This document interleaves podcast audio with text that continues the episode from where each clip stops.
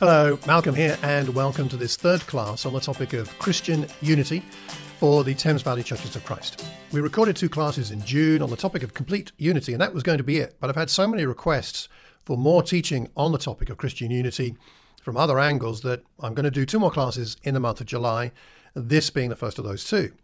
Jesus prayed, didn't he, in John chapter 17, that his followers would be in complete unity. What does that mean? Well, today what we're going to talk about are a couple of things that are vital if we're going to have true Christian unity in the way that Jesus th- th- had his vision.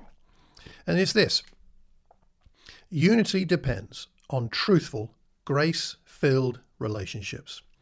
Unity depends on truthful, grace filled relationships. We're going to explore this a little bit today. Of course, there's so much to say on this that I'm only going to scratch the surface but I, I, leave that to us in our family groups and other groups to have good discussion about what the scriptures mean in more depth. I trust you with that because I know you love the word. Healthy unity depends on two things it depends on truthfulness and grace in our relationships. An overemphasis on truth, what does that do? It leads to a culture of judgment and harshness. An overemphasis on grace, or perhaps we could say grace without that truth, leads to a culture of perhaps sentimentalism what did Jesus come to be like, or what was he like when he came in John chapter 1 and, uh, and verse 14? The Word became flesh. We've seen his glory, who came from the Father, full of grace and truth. Grace and truth. He was full of it. We need to be full of grace and truth, of course. So our congregations will be healthily unified if we imitate Jesus and develop a culture in our groups of truth speaking and grace giving. Let's examine these two thoughts today. Firstly, truth speaking. Truth speaking has always been a challenge, uh, for some of us more so than others. Uh, perhaps you're of the personality type where you don't have much of a filter and you just tell the truth to anybody at any time, whatever's going on. That's just the way you live. For others of us, speaking the truth to one another is quite a challenge. We're afraid, or we're not sure, or we're unconfident. We perhaps our family background make it difficult. But truth speaking is vital to relational harmony. In Zechariah chapter 8, verse 16, the prophet says, These are the things you are to do speak the truth to each other, and render true and sound judgment in your courts. God has a healthy future in mind for his people post exile, but they've got to be different. In Ephesians chapter 4, verse 15, it says, Speaking the truth in love, there's some grace reference there really, we will grow to become in every respect the mature body of Him who is the head, that is Christ. Maturity comes, at least in part, through speaking truthfully to one another. Or what about later on in the same chapter, verse 25? Therefore, each of you must put off falsehood and speak truthfully to your neighbor, for we are all members of one body. He's talking about your Christian neighbor here, as in, as in within your Christian community. Speak truthfully. We're all members of one body. We're all here to help each other move together to maturity put off falsehood, he says. It does seem, since Paul uh, talks about that twice in verse 15 and 25, there seems to be a bit of a problem uh, with healthy truth telling in the church in Ephesus. How's your group? How is your group? Is it a, a natural part of the group culture that you tell truth to each other? You know, in Matthew chapter 18, we have a, a well known passage, which I haven't got time to unpack completely here, but this might be a good passage for you to discuss in your group, where Jesus says regarding conflicts between Christians, if your brother or sister sins, go and point it out, just between the two of you. If they listen to you, you've won them over. Excellent. If they will not listen, take one or two others along, so that every matter may be established by the testimony of two or three witnesses. If they still refuse to listen, tell it to the church. If they refuse to listen even to the church, treat them as you would a pagan or a tax collector. What you bind on earth will be bound in heaven. You loose on earth will be loosed in heaven. If two of you agree about anything, it'll be done by my Father in heaven. Where two or three gather, there am I with them. So, what's the goal here? The goal here is not church discipline. It's often used in that context, and there's a place for it to a degree, but that's not the point of the passage. What Jesus is talking about here is winning them over. That's the goal here.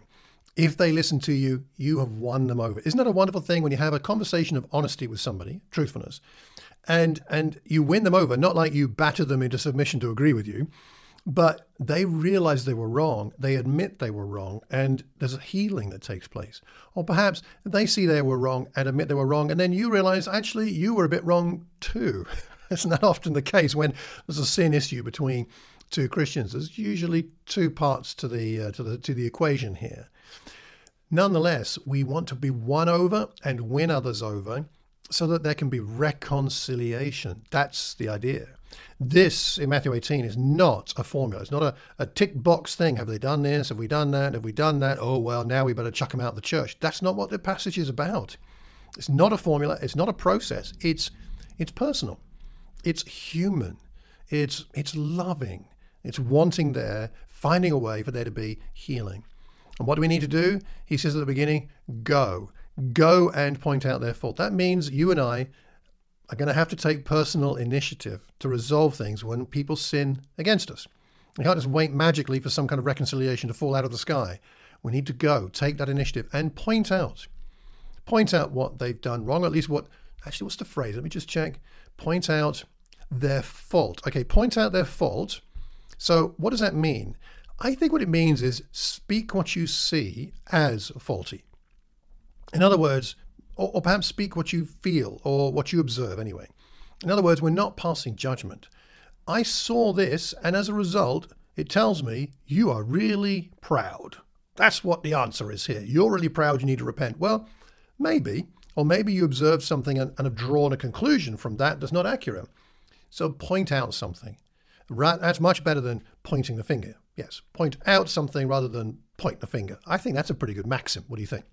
And then he says, if that doesn't work, get one or two others along, not so it's like a trial. When he talks about witnesses here, he's not saying put them on trial, but more adding the additional weight of multiple witnesses to say, well, I observed it, and so did she, and so did he, so what's going on? It's more like that. The word listen is repeated three times. The aim is that they will see truth, not be condemned. What does he mean if they won't listen to the church, which, because in this context, is a small group, it's not 300 people here. It's like a, a family group, really. If they won't listen to the whole group, the people who know them, because these are people that they'd have been intimately fellowshipping with. So if they won't listen to people who really know them, what do we do? Do we pass judgment? I don't think that's what Jesus is getting at here. How did Jesus treat pagans and tax collectors? He tried to help them to feel loved. So it's not that we don't love them anymore, it's more recognizing a breakdown in Christian fellowship but still treating them with love and respect, holding on to hope uh, for them and hope that your relationship with them will be healed one day. So at least that's some of what it means to speak the truth. What do you think? What do you think it means to speak the truth to one another in love? Let's talk secondly about grace giving. Grace giving. You know, right after this passage in Matthew chapter 18, in the next section, uh, there's, an, there's a parable prompted by Peter saying to Jesus, Lord, how many times shall I forgive my brother or sister who sins against me? Okay, so I, I got to be forgiving. Fine. How much? Up to seven times, he says, which Peter probably thought was being pretty radical because your average rabbi in those days said mm, three times is enough. Seven. Are you impressed, Jesus? I'm willing to go that far. And Jesus says, I tell you not seven times, but 77 times. I don't think he's giving a number. And point he's making is you, are thinking wrong about this whole issue, Peter.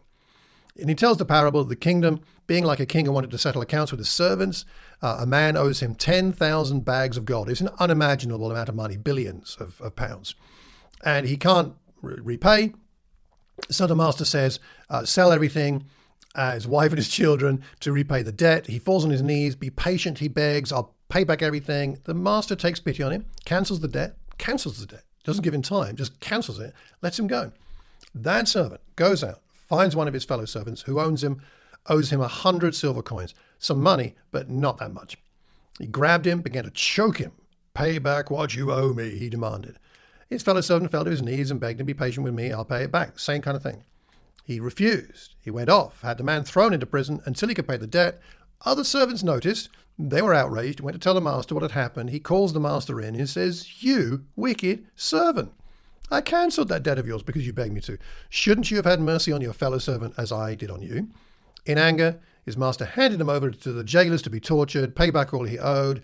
This is how my heavenly Father will treat each of you unless you forgive your brother or sister from your heart. You could have a great Bible study about this together, a great family group conversation, I'm sure. That's Matthew 18, 21 to 35. what are we getting at here in terms of being grace filled with one another? What is Jesus trying to get across to us? Well, firstly, firstly, a Christian is looking for the maximum they can forgive, not the minimum.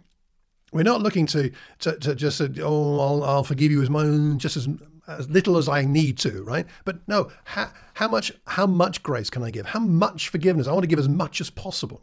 That's like Jesus, right? The Pharisees said three times was enough. God calls us to the same kind of limitless grace that He offers you and me. We are the recipients of forgiveness after forgiveness after forgiveness. I'm sure in my Christian life, I've been forgiven by God far more than 70 times 7.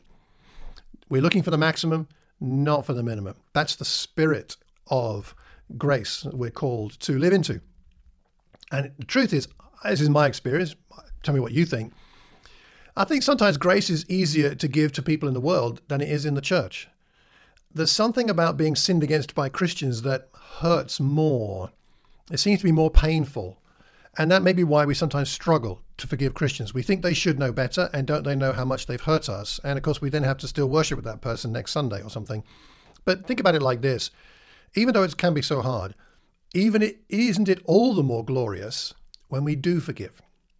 When we do forgive, even though we struggle, when we do, something deep, foundationally transformational takes place in us as we grow into more of the likeness of Jesus.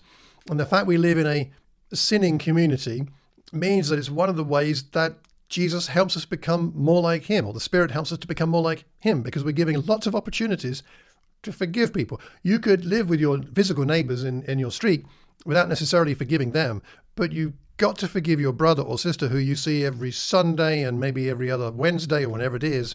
You've got to do that. And I say we've got to because God commands it, which doesn't necessarily make it easy, but we do have the inspiration of Jesus, our hero. We do have the Holy Spirit, and we have the encouragement of each other to help us to forgive one another. There are ways for this to be a reality in our experience. So, some questions to think about. How hard or easy do you find it to tell truth to a fellow believer? Hard or easy? And, and why is that your experience? And similarly, how hard or easy do you find it to give grace to a fellow believer when they need it? And why might that be the case? What kind of questions arise regarding to about how to bring things up with people and when to do so and whether it's a topic that really matters or not. Because sometimes we need to overlook an offense, as it says in Proverbs. How do we work that out? How do we get the discernment to know whether this is something worth bringing up or not, and when and how? Fourthly, how do you know when you're being gracious in a good way and when you're being just sentimental? In other words, are you really forgiving or are you just sort of papering over some cracks here and not really dealing with issues? What does that look like? How does that feel?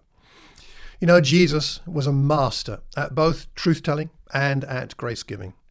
Why not, perhaps you might want to do this, is scan a gospel looking for what you can learn from him in the act of truth telling and in his acts of grace giving. Maybe go through the gospels once looking for truth telling and once looking for grace giving. What do you learn about Jesus and what does that teach you for yourself about being someone who grows in these areas? Truth is, you and I know Christian fellowships are far from perfect and they will never be perfect. But if we grow in our loving ability to truth tell and to grace give, then I believe any Christian community can thrive. It can grow into a greater Christ likeness and it can display his love to a love starved world. Jesus prayed for complete unity. Not going to happen if we don't tell the truth to one another. Not going to happen if we don't give grace to one another. But can be a reality. This complete unity can be a reality if we learn how to tell the truth, how to give and receive grace, and to God be the glory with that. Let me know what you think about this topic. If you've got any questions, drop me a line, malcolm at malcolmcox.org. Uh, I haven't yet decided on the topic I'm going to cover in two weeks' time, so if there's an aspect of unity that you'd like me to cover, again, please drop me a line. And I hope and pray between now and the next time we see each other that we will find ourselves being drawn into more and more complete unity. Till the next time, take care.